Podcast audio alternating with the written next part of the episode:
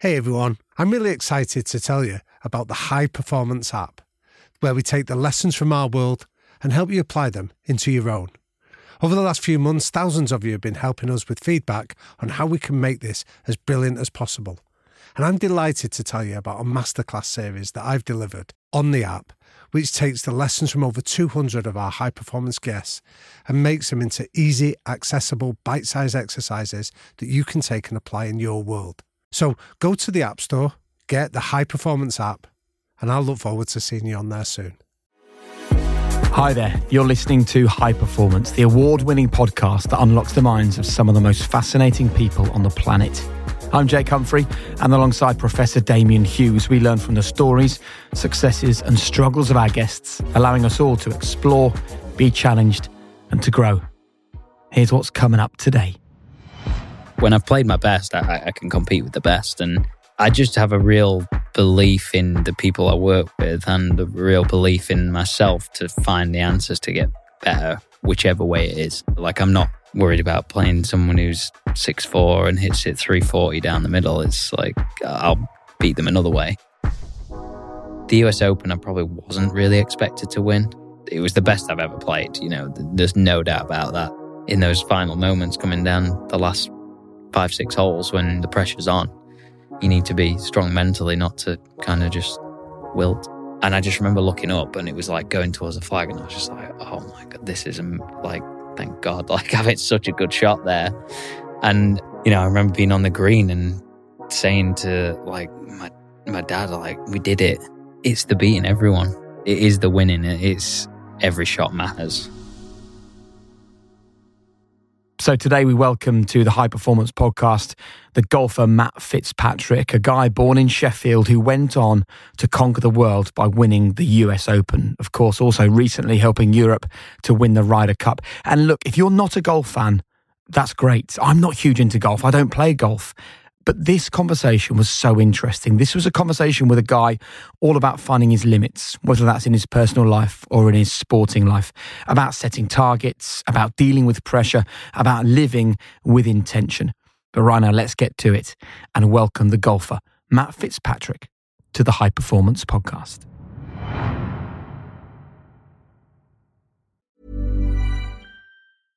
I'm Sandra, and I'm just the professional your small business was looking for. But you didn't hire me because you didn't use LinkedIn jobs. LinkedIn has professionals you can't find anywhere else, including those who aren't actively looking for a new job but might be open to the perfect role, like me.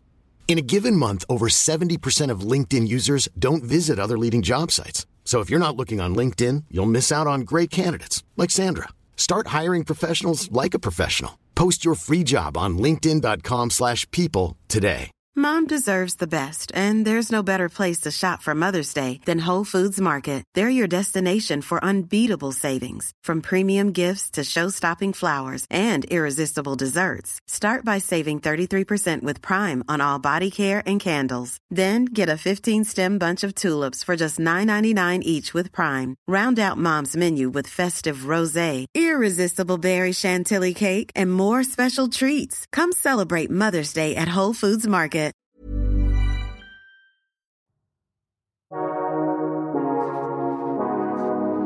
Well, Matt, welcome to High Performance. Thank you. What is high performance to you? High performance to me is competing or you know achieving doing something at a very high level with success. I've been thinking about that for a while, to be honest, but that that's what I would say. So I'd love to know where the seeds of this kind of competitive mindset were planted. If you rewind the clock of 20, 25 years, like what do you think comes to you from your childhood that maybe set you up for this? I think majority of it was my dad, to be honest. Even when we were little, you know, we were laughing that you know he used to I'd used to be in on goal and he just tripped me up because he was obviously twice my size, so he, he just didn't want to lose. And I think growing up with my dad and obviously a younger brother as well, um, once we sort of got to the age that we could both play sport and stuff, you know, that was the the big thing. I think he he sort of pulled it out of us really, and we we just always wanted to be him. So, what sort of messages was he giving you then, Matt, at that young age? I guess like when I was sort of 9, 10, 11, I was just sort of getting into the game, you know, playing. He wasn't like coaching me, but he was in terms of technique, but he was kind of coaching me in what club to hit or where to aim and, and little things like that. I think then once I started playing more competitions, it was more if you want to do this, we'll take you, we'll, you know, we'll ferry you around, we'll do what, what you want to do, but it, it's on you to put in the work, you know. He was never super pushy. You got to go, you know, you need to stay there for two hours and do this. And um, both my parents, it was just like, if you want to do it, like, you know, you, you've got to put the work and effort into it. And I think there was, you know, for, for me, there was always that, that I, I did, I did want to do that. And at the same time, I wanted to kind of, I just wanted to win. What age are we talking about here then? Probably like 15 onwards, I'd say that where it really sort of started being like, okay, I wanted to get into the England boys, England under 16 set up. And all of a sudden you start, you know, my dad's like, well, these are the results you might probably going to need to get selected, and uh, these are the tournaments you, played. I mean, my dad's so like well researched in, in amateur golf stuff. When we were younger, it was like we play, you know, you, you should play this. It's a great golf course, or this is a great tournament, and um, you know, just of his own interest, he's just gone out out of his way to to sort of find all the information. Really, there's a really interesting dynamic when we look at your background that so your caddy Billy used that great phrase where he said, "You look like an altar boy, but there's a real grit about you." But also, there's something around you taking comfort in the numbers and the stats to so because they don't lie, they Yeah. tell you where you are, yeah, and it sounds very much like they were the two elements that your dad was feeding into you. Make sure you know where you are, but you've got to have that resolve. yeah, yeah, definitely. For me, it's probably not until I'd probably say 2019 is where it really took off in terms of the numbers and everything. Uh, where I really sort of got a lot deeper into it. So, what are you now, 29? 29, yeah, So, we're going back five years when you said I, I went. So, yeah. what happened then when you were 24, 25? What was the awakening at that moment? Yeah, I think 2018 I'd I'd not really played great. Um, I'd played okay. I brought on my now trainer Matt Roberts, and he used to work in football, and and he was like, "Oh, listen, you know, I think you need to change your practice, like how you do it, and and this is you know small area of like skill acquisition and challenges and all that sort of stuff." And I was like, "Okay, fair enough. Like, you know, what you're you thinking?" So we towards the end of the year, we tried some of these challenges that he thought of, and he no offense, he, he didn't really know much about golf at that time. And um, what sort of things? we did like five distances, say 100, and then every five yards up until like 125.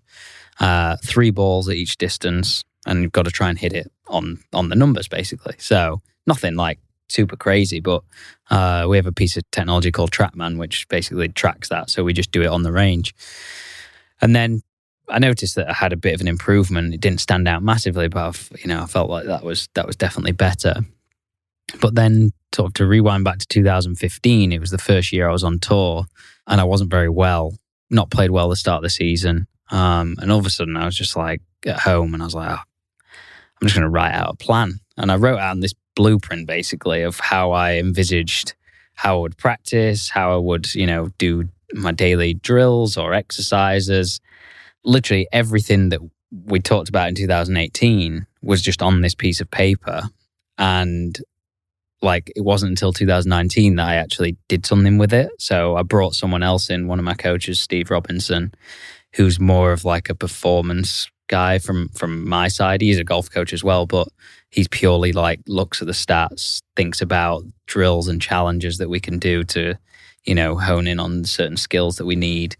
And that's kind of where it all kicked off 2019 onwards was was then really. So yeah, I would say that was kind of the awakening to like all of a sudden, oh wow, I'm missing a big part of the the game here. But there's that really interesting phrase, Matt, that good is the enemy of great, because you were relatively successful. Yeah. You were Yeah, yeah, yeah. where you'd have dreamt of when you were 15. Yeah.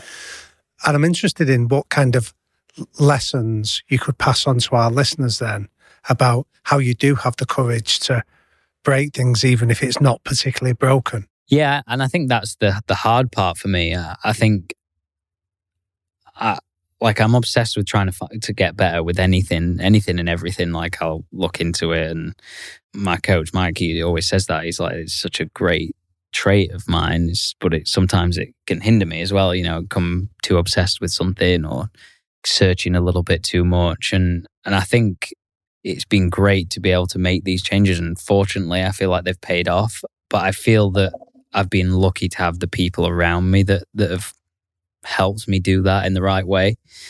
I think it'd be very easy, and you look at other players maybe in the past that may have tried to try things drastic changes.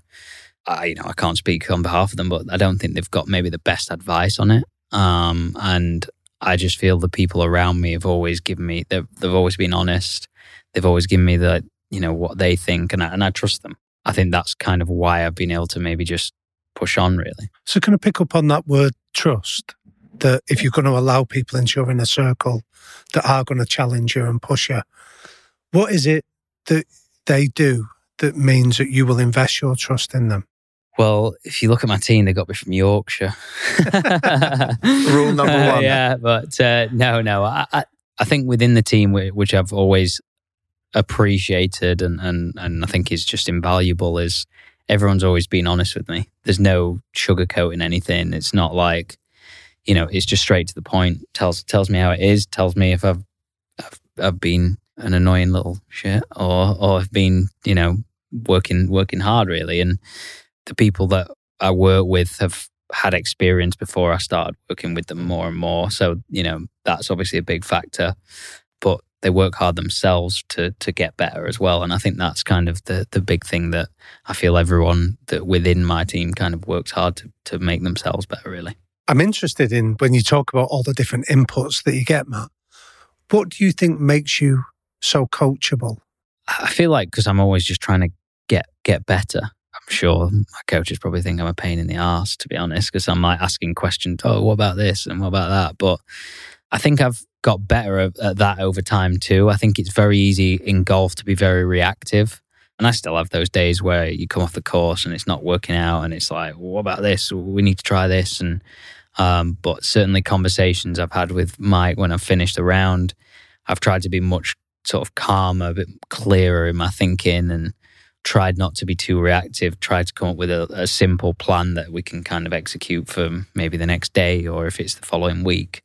I think that's been a big thing. I think it's just me in the past. I feel like I've come off sometimes, or even in practice weeks, and it's like I get in a bit of a state. It's like, oh, well, this is wrong, and this is wrong, and I need to do this, and what do you think of this? And it's you just you end up just confusing yourself rather than giving you know two or three things that you can stick to. Can you give us an example of when you've adopted this new mindset then?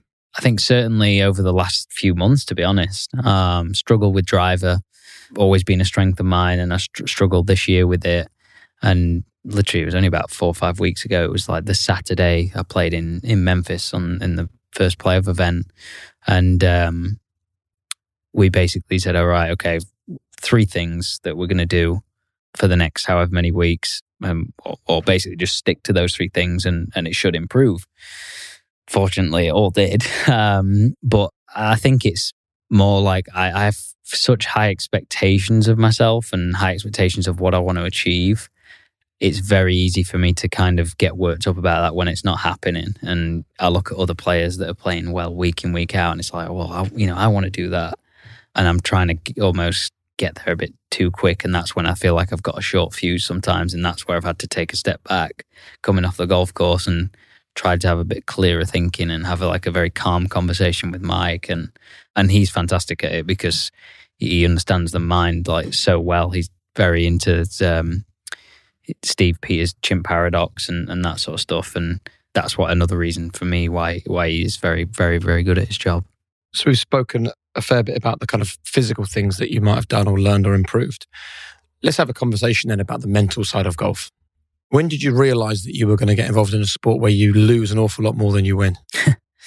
Once, like I was sort of 18, 19, I had some really good results winning the US Amateur. Now all of a sudden these professional doors open. It's like, hang on a minute, like this, you're doing this for a living. Like you need to make the cut to make to make money, and you need to get a card to be able to play the whole season next year. That, there's loads of these things all of a sudden that enter your mind, and I felt very lucky that actually looking back, I wasn't ever really worried about that. I, I never caught myself like, oh God, I, you know, I need to make this core. I need to make this like, and I think I've, I think that was probably from my parents, just because I felt like they were would always look after me, really, which was probably a bit unfair on them. But I certainly think growing up that they just instilled that, you know, you got to work hard and, and you'll get there in the end. And I think that's kind of was, or it still is, like always my, my thought, really. So, what would you say was the big difference between the world of amateur golf and professional golf then when you first made that transition? I think amateur golf, it's kind of like, you know, you don't have a great result and it's like, well, it's okay. There's, you know, there's next week. It doesn't really hinder you that much. Professional golf, you know, you miss a couple cuts in a row. It's like panic stations almost. It's like, right, well, okay, I need to do something because I can't do that and get to where I want. Am I going to lose my card? You know, what? How am I going to afford to play the next week? And I felt very lucky that what I did achieve in my amateur career kind of put me in a good position going into my professional career. I was, you know, lucky enough to have great sponsors at the time and, and didn't have to worry about, you know, travel costs and entry costs and all that sort of stuff. So I think there is just a big shift in mindset. And I feel like I got lucky in that I never felt that change. I just felt like it was always just going to happen almost.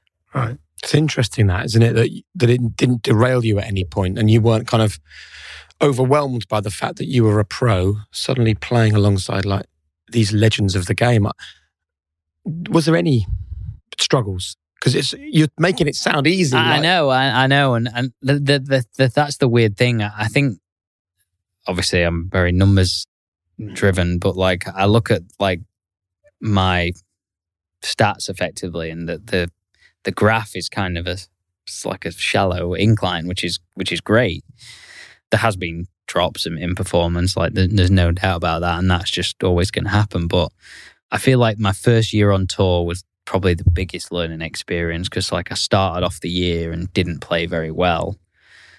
And it's like, well, now I do need, you know, getting closer to the end of the season, running out of tournaments almost. And, and then all of a sudden something happened and I, I couldn't even tell you what it was. I just started having a couple good results and ended up keeping my card. And then all of a sudden it's like, well, now I'm safe. Then I ended up kicking on some more. And I think for me, it was just kind of around 17 and 18, 2017 and 18. I think that was kind of the time where I was playing well, but like I, I, I wasn't kicking on as much as I, I wanted to. You know, I was looking at players around me that I knew and I wasn't performing well enough in, in the US, and that was obviously where where the game was going, and that's where I felt like something needed to change. So when you talk about this sense of expectation that you had of yourself, how did you combat the idea that maybe you had just found your limit? You know, like I can imagine that for some players, they get there and the culmination of being on the tour is enough. And complacency then kicks in of as long as I can maintain this. And you seem to be somebody that was constantly striving for the next target, the next challenge. Yeah, I, had a funny conversation with Mike after uh, after the US Open. I was like, it was obviously such a high, and I've kind of come off it, and I'm like, I almost feel flat.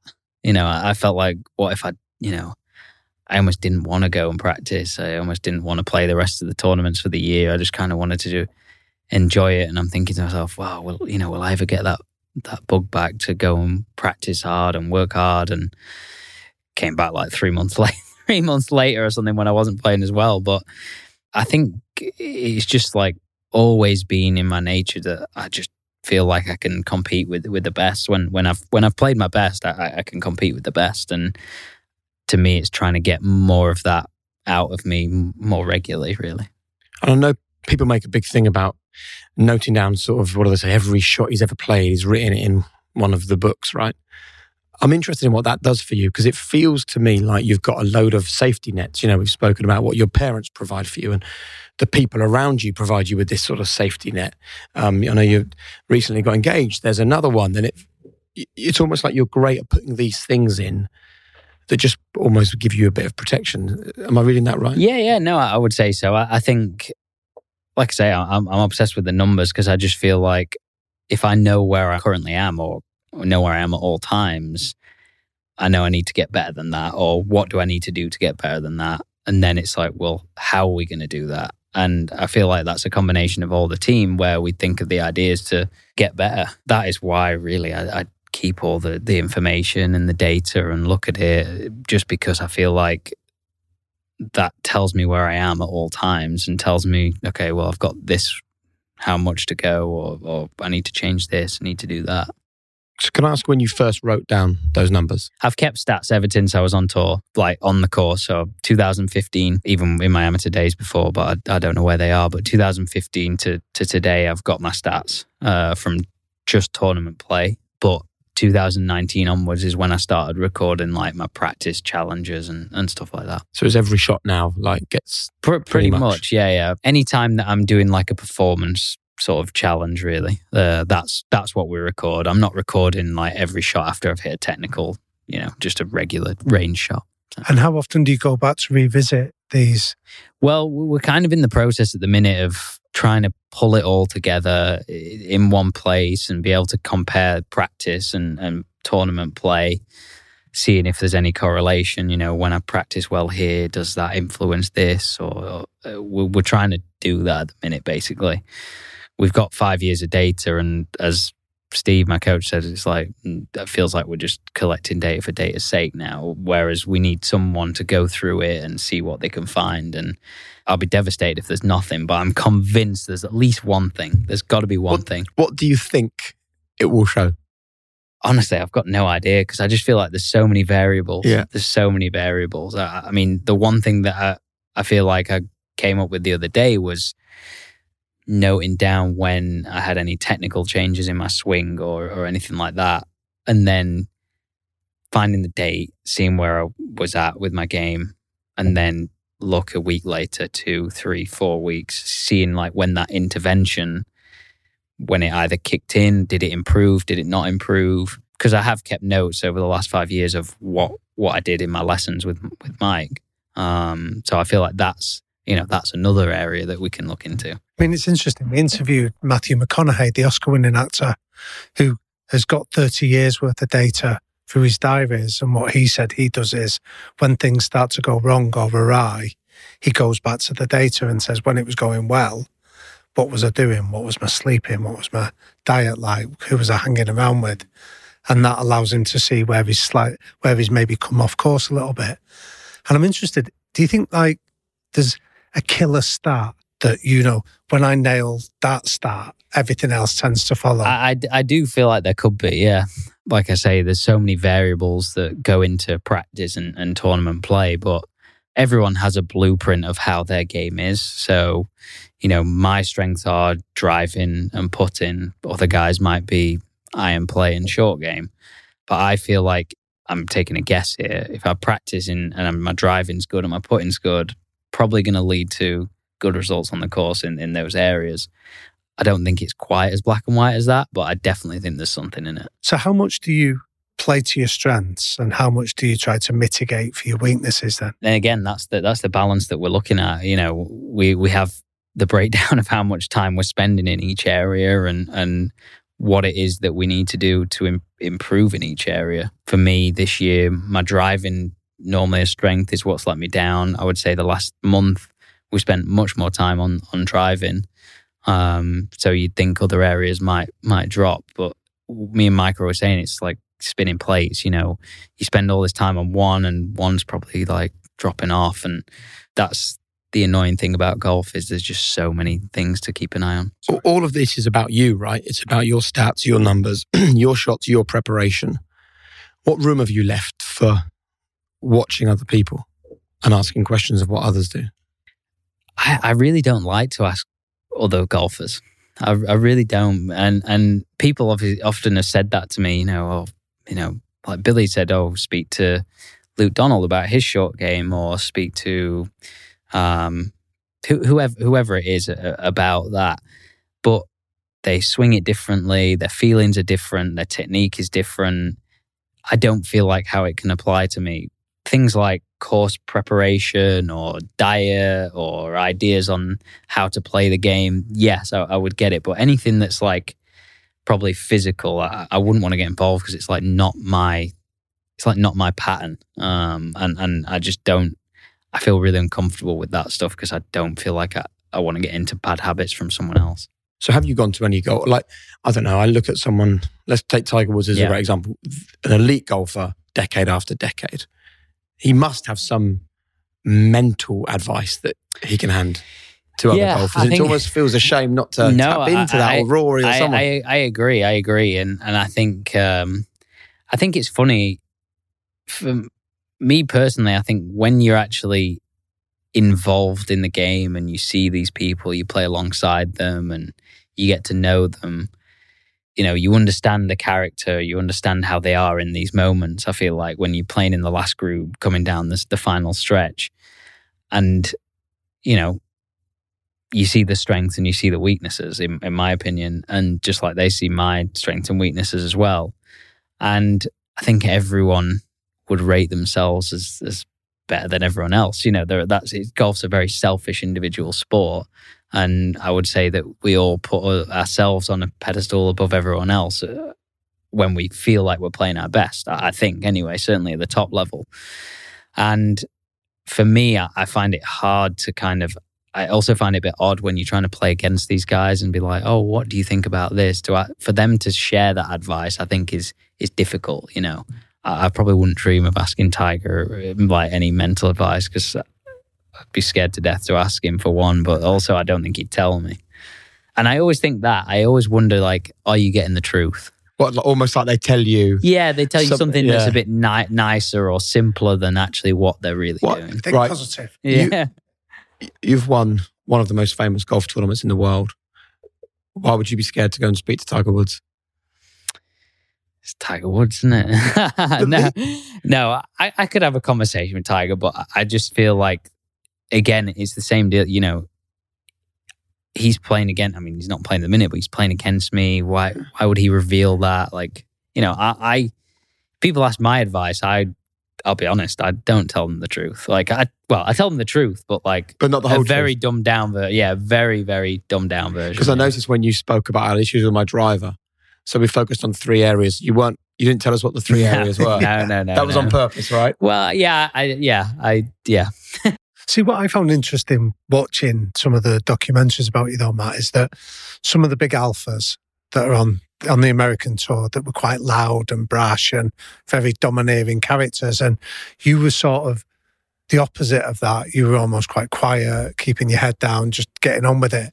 And I'm interested in how do you block out the noise from those dominant characters to make sure you can just focus on your game rather than being distracted.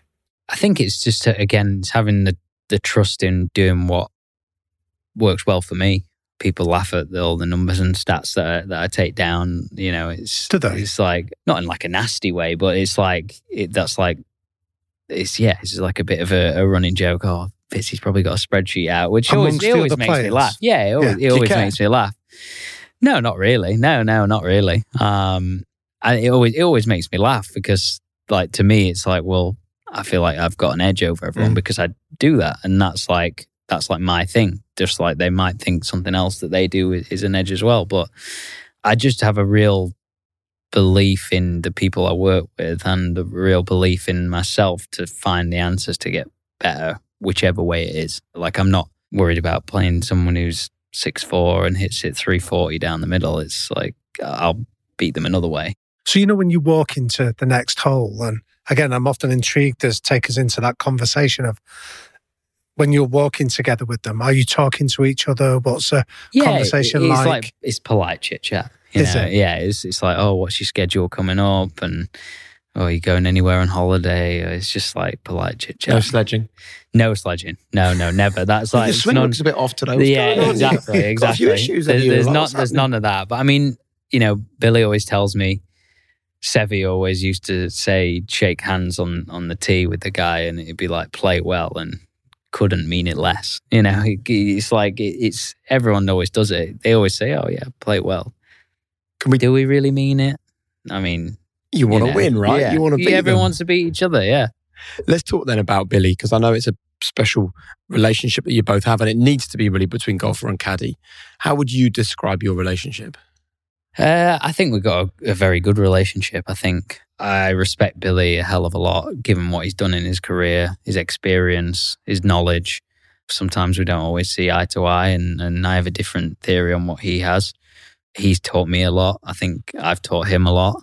I think the biggest thing is that we just seem to have a lot in common. Like, you know, we're we're kind of both from working class families, I guess, and just like very down to earth. Both love football, and I just think like we just get on really well, and just you know, for the most part, I'd say we just enjoy our time out there. Really.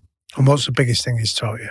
I wouldn't necessarily say it's taught me. I think it's what how we work together. I think he's very straight to the point. He's very direct. It's you know, it's it's like there's never um in an R, and it's like it's 180 yards, seven nine. That's it. You know, it's whereas I've had caddies previously where it's like, well, it could be this, but maybe that. And what about there? And it's like you you end up like having too many thoughts in your head, then you're not committed to the shot, and then it's probably a poorer shot.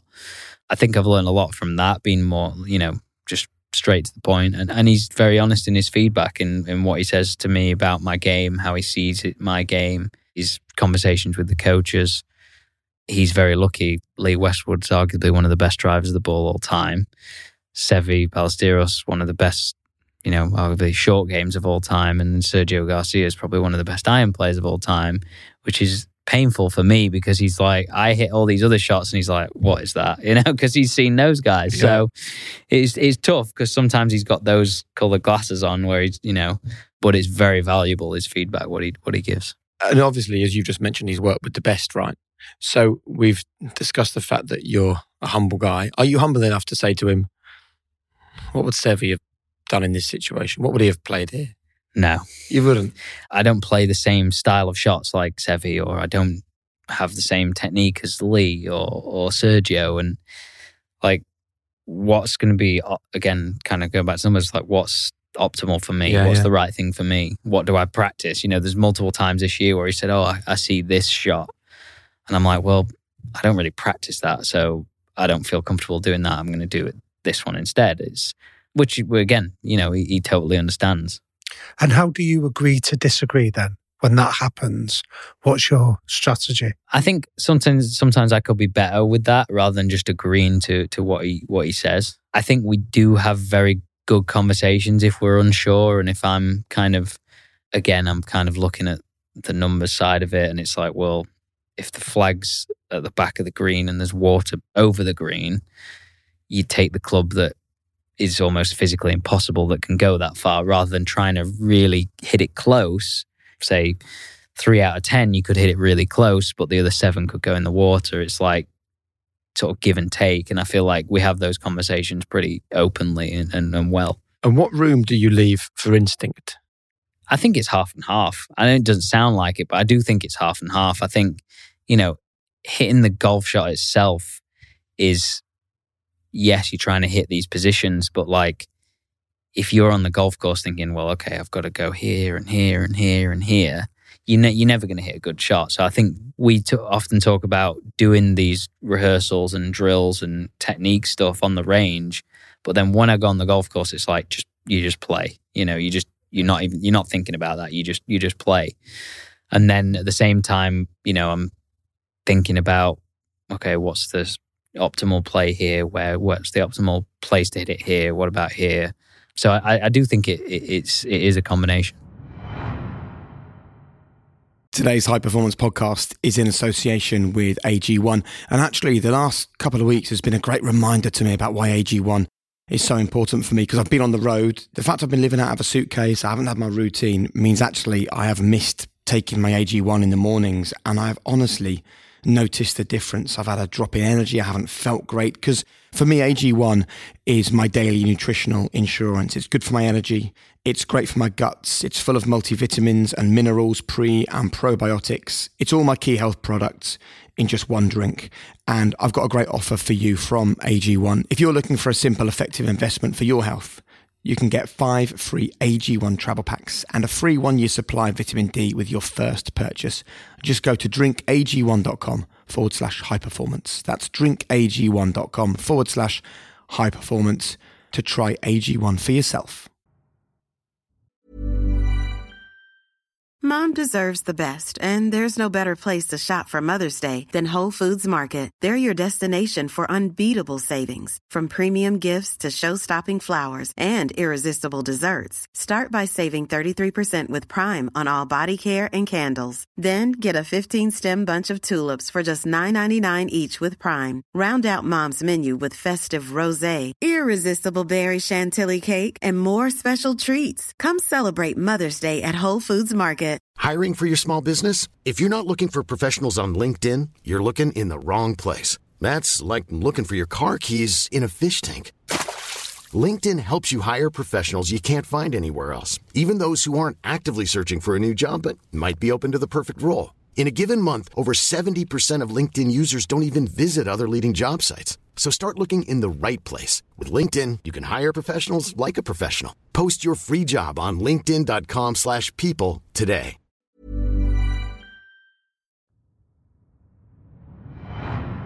And used that lovely phrase before around before I commit to the shot. And I'm interested, what's the process then from the moment you arrive on the tee between taking in all this data and information until the moment that you choose to, I'm going to commit to this completely? Yeah, we, we talk about, uh, you know, first things like, okay, what club is it off the tee? All right, it's driver. Where's our line? Okay, it's that TV tower. All right, where's the wind? It's off the right. Okay, and then then for me, that once I've got that information from Billy, and obviously a little bit input myself, then it's like okay, it's over to me. It's okay. Well, how am I going to get the ball there? So then it's like okay, I know what I, you know. I know what club it is. I know what what I'm doing. Now I've just got to get it there, and then it's kind of like into my routine. And, then, what's that? Would you tell us about? So my routine is like two practice swings behind the ball, look at where you know I'm trying to finish it, step in there, aim my club face, have another look, set up, have another look, and then get and then go. I've had that same routine, you know, for, for, for years now. In the heat of the moment, having that consistency of doing the same thing, you know, breathing the same amount of times, whatever it might be, I think that helps the clarification of, you know, what you're going to do. And in those moments, does self doubt exist? Is there that cheeky little dissenting voice in your head? Yeah, definitely, definitely. If there's if there's water on the left, it's always like oh, don't hit it left, you know. But I think when you're playing well, it's kind of less of an issue because you just feel like you know where the ball's going to go. I think when you're not playing so well, it's almost a bit like, well, on the last hole I hit it left, and on the last, two holes ago I hit it right. Like, where's this one going? You know, I think when you're not playing well, it's kind of it's obviously much harder, and I think that's kind of the big issue. Um, I think when you are playing well, it's a little bit a little bit easier to commit. And so much work has gone into your game, physically and mentally. You've got great people around you. You clearly work incredibly hard to get yourself to this point. But before you won the US Open, there was something that was not quite right. And I've read that Billy stepped in to help. Would you mind sharing that story with us? Yeah, it's it's kind of a mix of the two, really. Finished 21, played okay, didn't play great. Felt like my irons were the big letdown. That's where I was missing uh, a big, big part of my game. So we basically changed my technique with my irons, um, me and Mike, and he wanted me to basically be a little bit straighter in my left arm, which did a couple of things to to help me have more control. Basically, practiced it in January, felt pretty good. Then basically went on a run between January and May of like maybe seven top tens out of ten events or something. It was just like my best run of golf that I've I've ever played. Like I just knew that I was playing really well. Everything felt really solid. But then I was putting myself in these positions because I was playing so much better, but nothing was really going my way. I wasn't kind of getting in the final groups to contend on Sunday. It was like I was having average days Saturday, then maybe a good day Sunday to finish top 10 rather than kind of being in there with a chance to win. So I was getting frustrated with it really. And, and I think one week was probably one week too far for Billy because I was complaining, oh, how's that done that? And I can't believe that's lie. And this never goes right for us. And I missed the court, didn't play very well. And, uh, literally I'm at home like probably the week week after and my parents are at home as well and I get a call off Billy, and I'm like, Billy never calls in a week. This I'm like, oh god, like. So I go upstairs to take it, and he's like, "Oh, listen, you know, I really didn't enjoy last week. Um, you know, you were moaning a lot, this, and it was negative, and you just got to let it go. You, you know, you've got to have a better attitude on the golf course, and that's you know that's that's the difference. That's gonna, that's what's holding you back. Again, there's the honesty, and I've got to accept that. It's not like Did you try and fight this conversation? no, not really. I, I, I knew it was I, I knew it was coming because I almost felt myself had been like it previous weeks, Right. and I, in my head I'm like, "Ah, you know, I'll I'll be okay. I was kind of just batting it off a little bit, but I kind of knew it was in there. And then after that, I was I was great. Like I, you know, I, I really made a, a concerted effort on on the golf course to just be a little bit calmer, a little bit, getting less worked up about it, and I just felt like it really, it really, really paid off. Um, and just obviously, I think it was like probably what four or five tournaments later, I won the US Open. I think it's four tournaments later. So, So yeah. that reminds me of a conversation we had with the British tennis player Johanna Konta.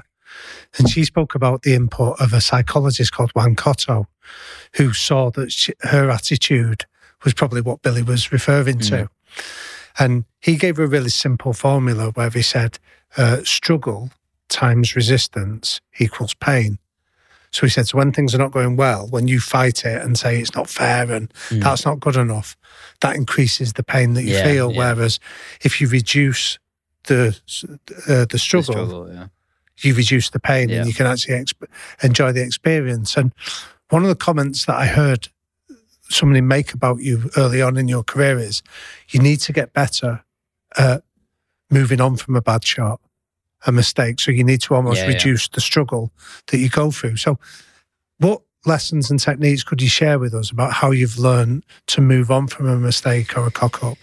Yeah, I think that's the thing. I, I wouldn't say I've fully learned my lesson. Um, I would say that uh, me and Mike talk about this a lot. I, I work with a psychologist, and it's kind of mainly based on on uh, chimp paradox, basically. And Mike would class me as like a C minus student, like which uh, always makes me laugh. But he's probably right. I, I probably don't necessarily work quite hard enough on on that side of it. I think I have periods where I'm very good and I have periods where I'm not so good. I, I just find it hard to sit down and actually do some sort of self thinking of about you know how I would be better almost and having worked with with the guy that Robbie that I work with it- like I definitely feel better after I talk to him more like regularly to be able to kind of just get things off my chest and talk about how you know how I'm feeling, how my game's playing. But at the same time, in my own mind, I, I often try and think, well, what is the what's the plan? What's the three month, six month, year plan? And at the end of the day, like as much as I try to buy into this, like it is only golf, and I'm, I've already created a, a great life for myself, and it's trying to look at that side of the perspective rather than just trying to beat myself up all the time. So, if we use the example of Johanna, she said that she came up with ideas of she'd write reminders on a tennis racket of just look up at the blue sky or Yeah. smile a bit more. And it was simple things I to hate it when remember people to. tell me smile. yeah, of course. But for her, it, it was more about having that sense of Why do you perspective. Yeah.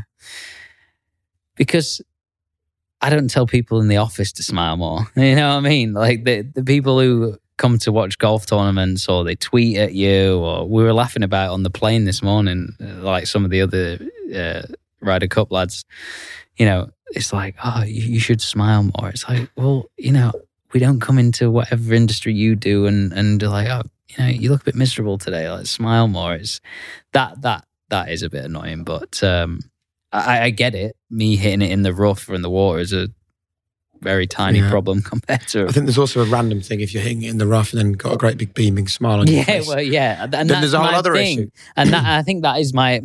I think my my big concern that I've I've spoke about before to the people around me is like, I worry that if I have this come off now, I all of a sudden have this persona of like, ah, it's all right, it's, it's only golf. People be like, oh, he- he doesn't care anymore. Like you know, he, he, Sure. he, he doesn't care. And maybe you're are you protecting yourself a bit then when you when you have these kinds of conversations where If you become easy and comfortable with the game of golf, then you become easy and comfortable with losing. Yeah. And I wonder whether you just don't allow yourself to go there. Yeah. I, yeah. I mean, I had a, a chance to win recently and I was absolutely gutted that I didn't win. I just didn't want to talk for the. I I finished, got back to the hotel room, just didn't say a word to my well now fiance. Literally didn't say a word, and she's like, you know, it's fine. Like you know, you you played so well. It was close, just a couple bad hole, blah blah. And she was fantastic about it. Like she was so nice. And my parents came in because we were going for dinner, and they were, you know, it was so nice. But at the same time, in my mind, I'm just thinking, you, you don't get it. Like I wanted to win. Like I really want. You know what I mean? It's And what is it that you really want then? Is it that you want to be the best? Is it that you want the, I guess it's no longer about the check. You've had a lot of those in your career and that's fantastic. So is it the silverware? What's the thing? it's the beating everyone. It is the winning. It's before I won the US Open, I remember specifically Brooks Koepka winning majors and seeing him kind of do stuff in the media and various other bits and pieces. And and I thought to myself a little bit, I'll be honest, you know, I, you know, wouldn't mind a little bit of that. That's quite cool and looks enjoyable. Then I won the US Open, did the Netflix, and things have changed like drastically. You know, go out to to dinner. I'm like, I've never had this in my life. Go out to dinner, people come up, oh, can I have a picture? Can you sign this? And it's never a problem. I don't mind. Everyone's, I've been very lucky. Everyone's so polite to me and, and, and great, but it's, it's bizarre for me. It really is bizarre. You know, n- never growing up with anything like that, never been in that sort of limelight. And now, like, you're halfway through your dinner and someone's coming over and it's just, it's really, really odd. And I think it's been a little bit hard for my mum and dad because you know they've never experienced it too and they're getting things left right and center But when we watched you on that Netflix documentary after you'd won the Open, you almost looked a little bit underwhelmed. And I was reminded of when we spoke to Sir Chris Hoy, and he said that winning was everything when he won the gold medal. And he listened to forgot to, celebrate yeah. afterwards because that wasn't what he was focused on. It was just the crossing that finish line first. And that was the feelings that I got when I saw you walk into your group of family and friends. You almost looked a little bit underwhelmed by the experience. yeah i think i wouldn't say i was underwhelmed i like you know uh, best day of my life you know in, in my opinion it's what i'd worked for what i grew up trying to do and you know i remember being on the green and saying to like my my dad like you know we we did it you know and it's like it was just yeah it, it was just an unbelievable moment for me.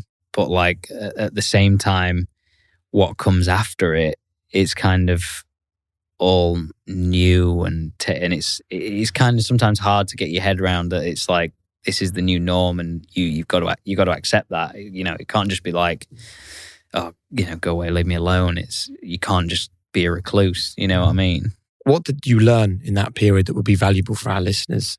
I think the biggest thing was time. Um, I think I was playing so well at that period of time, and and it, you know, the time the game was like felt easy, and I felt like I could just recreate that. And then all of a sudden, it was kind of like you have a period of where you're not playing so well, and it's like, well, now what? Like all of a sudden, the bug came back and it's like oh i want to i want to work hard and stuff like that and i think it is sometimes it is you just got to give it some time to Where did it go though? Like, have you worked? Have you worked out where that bug went when you were? i think it was the US Open yeah champion? i think you know i think it was just that i wanted to enjoy what i'd achieved i think for for a longer period of time than i was allowed Mm. Yeah. because i i won i had two weeks off and then I was playing two tournaments, then three weeks off, then three tournaments, and like the season's still going. You know, the season doesn't stop for you. It's like I still had to compete, and there was still a lot to play for. But even though there was a lot to play for, it was like hard to to get up for it almost because it was like, well, no, I've done what I needed. get I want to just chill. How, how old were you at the time? 27, 28? Twenty seven. We mentioned at the start you play a losing sport. You know, you've been on tour for a number of years and you've won you know, two major competitions. Like it could be two or three years till you get that feeling again. So, what's the motivation? What keeps you coming back for more? to win every week. Yeah. I enjoy finding any way that I can get better, listening to podcasts, trying to re- you know reading books, um, speaking to other people in the industry, outside the industry.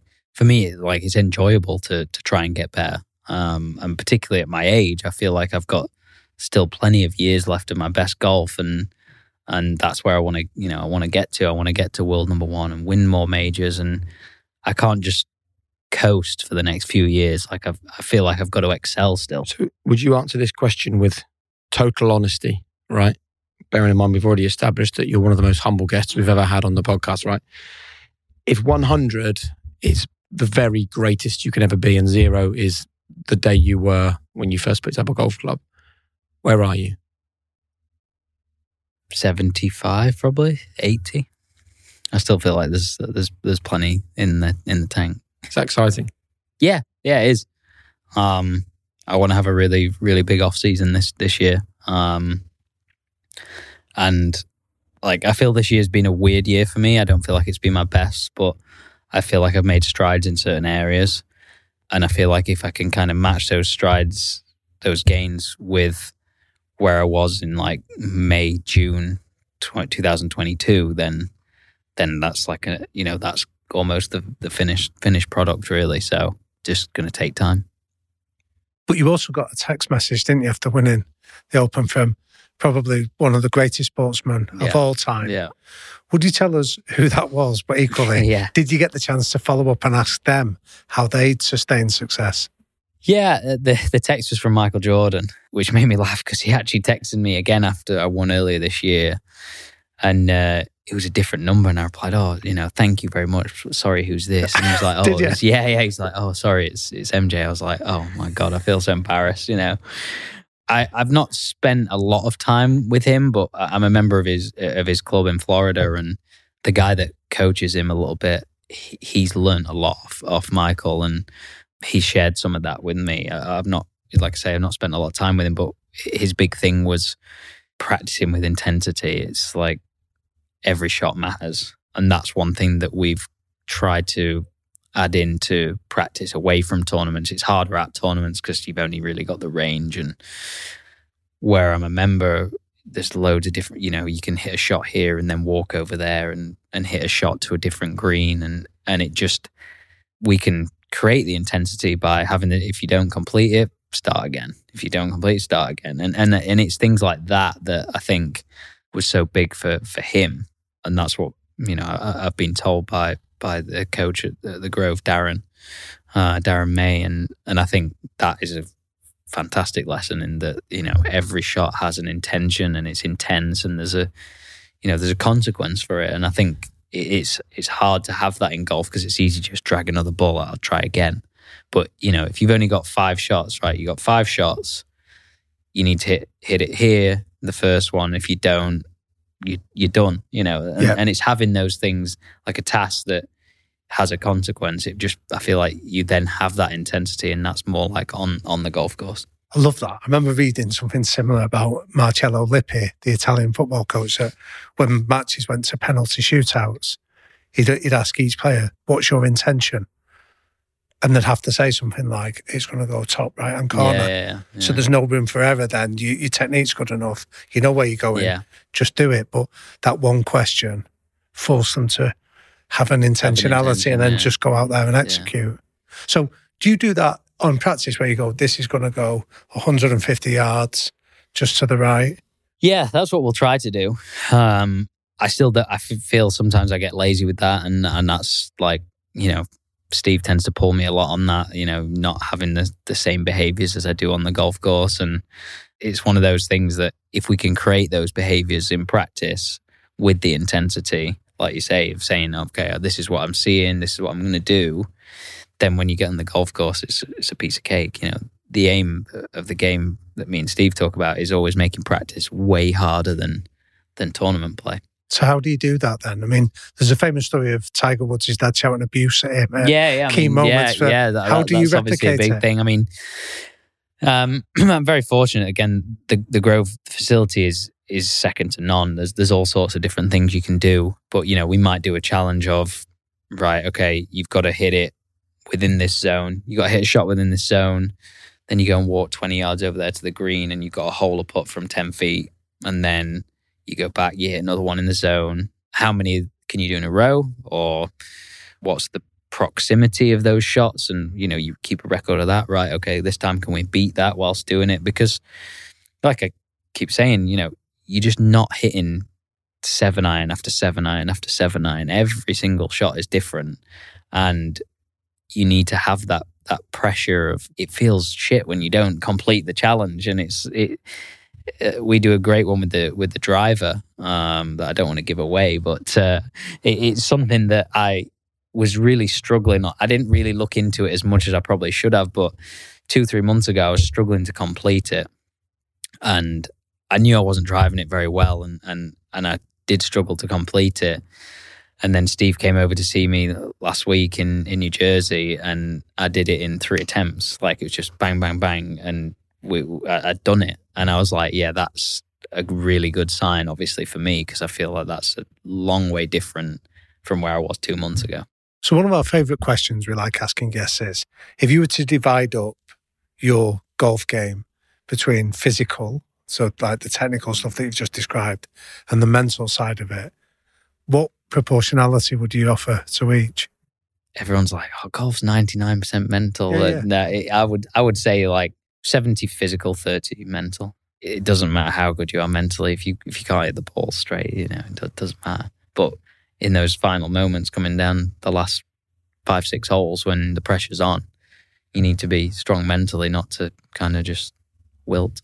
And before we move to our quick fire questions, I'd like to finish there about mental strength in the moment that matters because we've spoken for the last hour and a bit about preparation to play golf, right? There's one thing that you can't recreate anywhere, and that is the pressure of winning a tournament with a shot, right? hmm And I appreciate, again, you don't want to reveal everything, but I would love it if you would share with us what you were going through mentally when you played those final few shots to win the US Open. Yeah, I think during that time, uh, once I got to about 14, I was obviously knew I was back in it.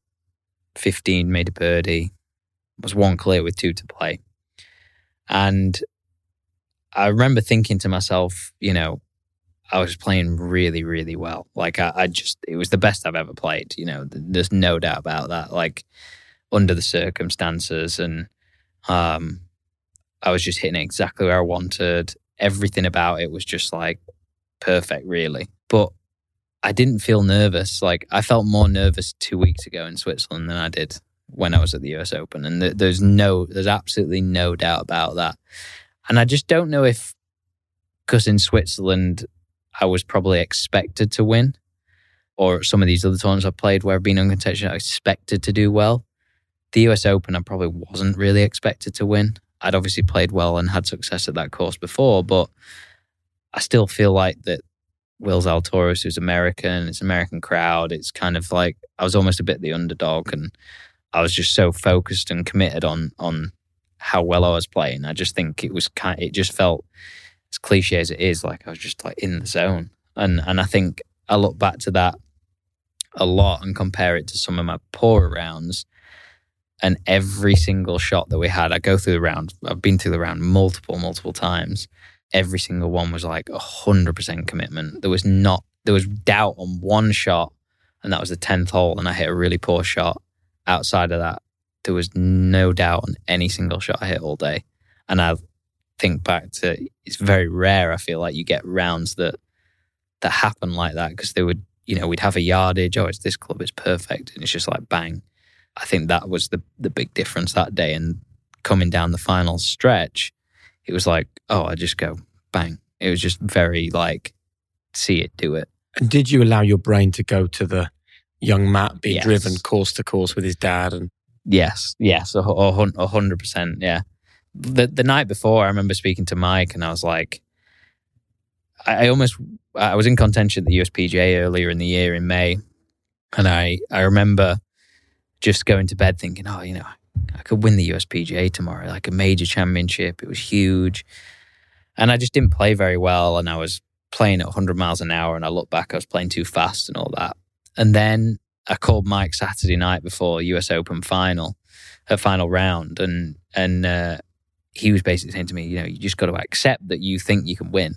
That's great. That's absolutely fantastic. It was never like, oh, but what if I have a bad round? And it was it was the other it was the other way around. I was almost getting too like, I can win. You know, I can totally win this. You got to accept it, but then you just got to go out there and just you know play your game and see what happens. And you know that that's what I felt like I did very very well. And when you visualize a shot, do you see it as almost like watching it on a screen, so it's external to you, or do you see it from your own perspective? No, I mean I see it. I see it like I just visualize the ball kind of going up as if it's like on a PlayStation game. Dear. You know, I just like with a trail behind, you know, like you see on the TV. That's how I see it going up, and yeah.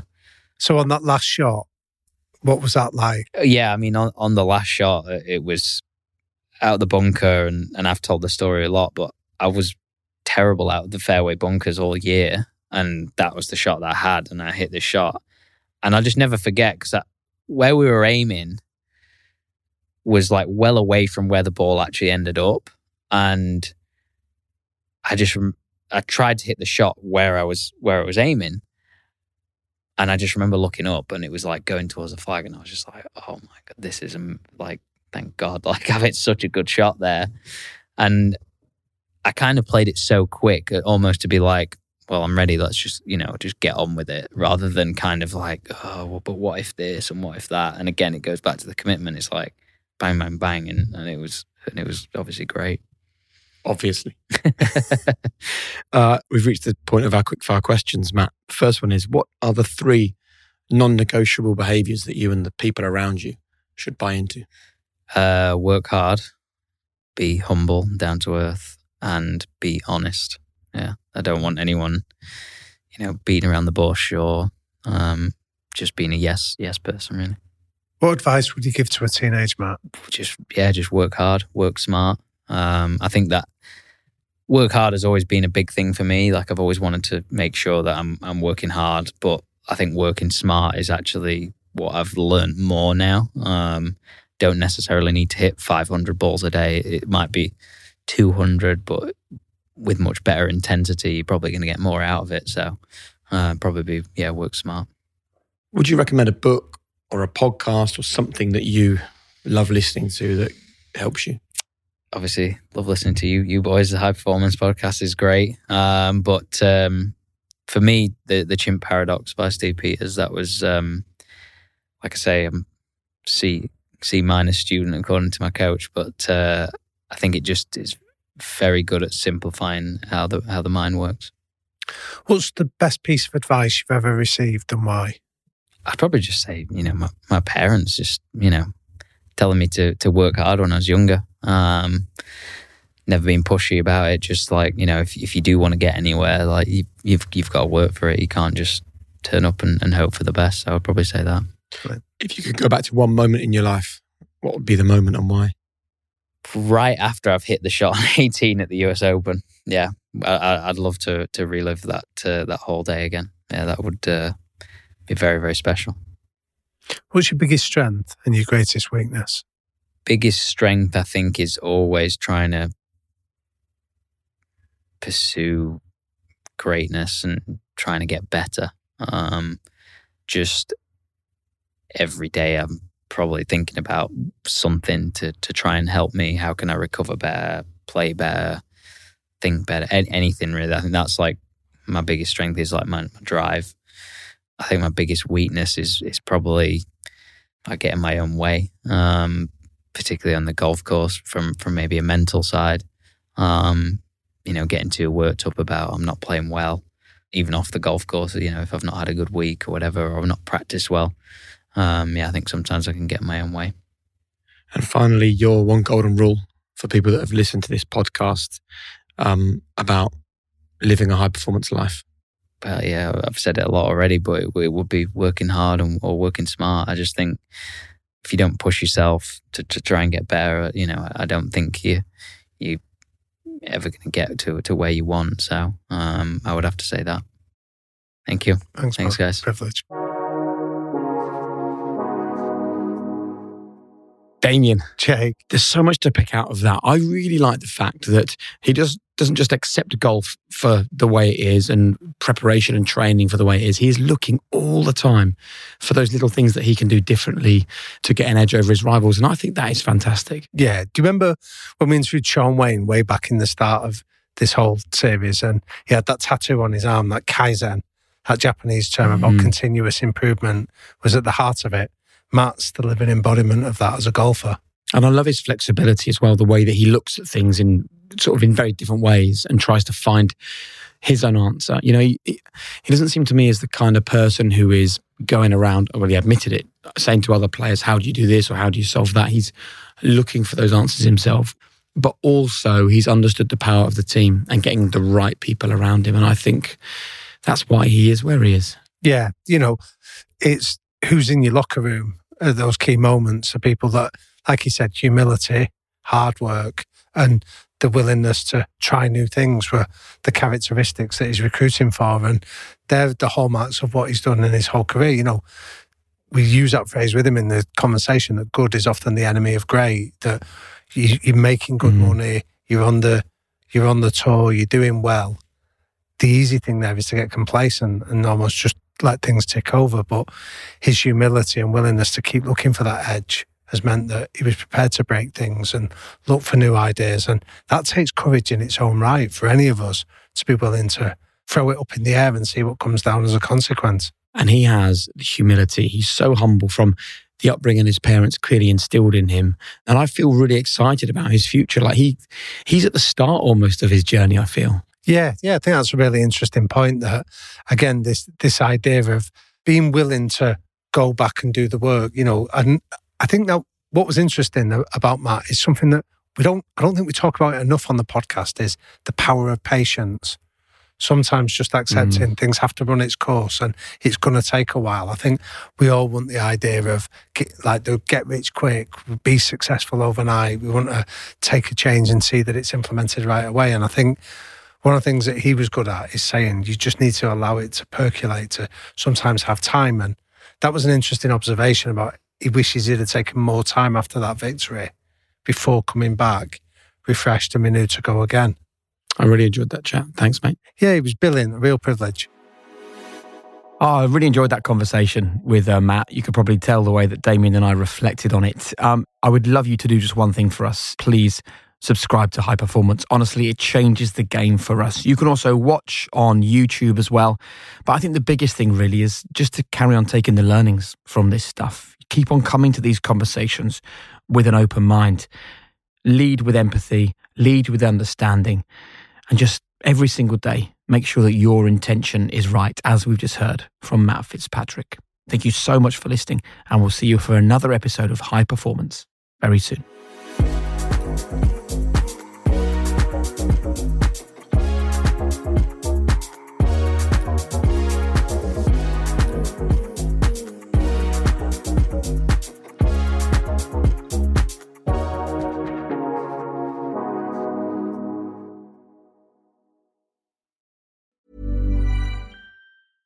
Mom deserves the best, and there's no better place to shop for Mother's Day than Whole Foods Market. They're your destination for unbeatable savings, from premium gifts to show-stopping flowers and irresistible desserts. Start by saving 33% with Prime on all body care and candles. Then get a 15-stem bunch of tulips for just $9.99 each with Prime. Round out Mom's menu with festive rosé, irresistible berry chantilly cake, and more special treats. Come celebrate Mother's Day at Whole Foods Market.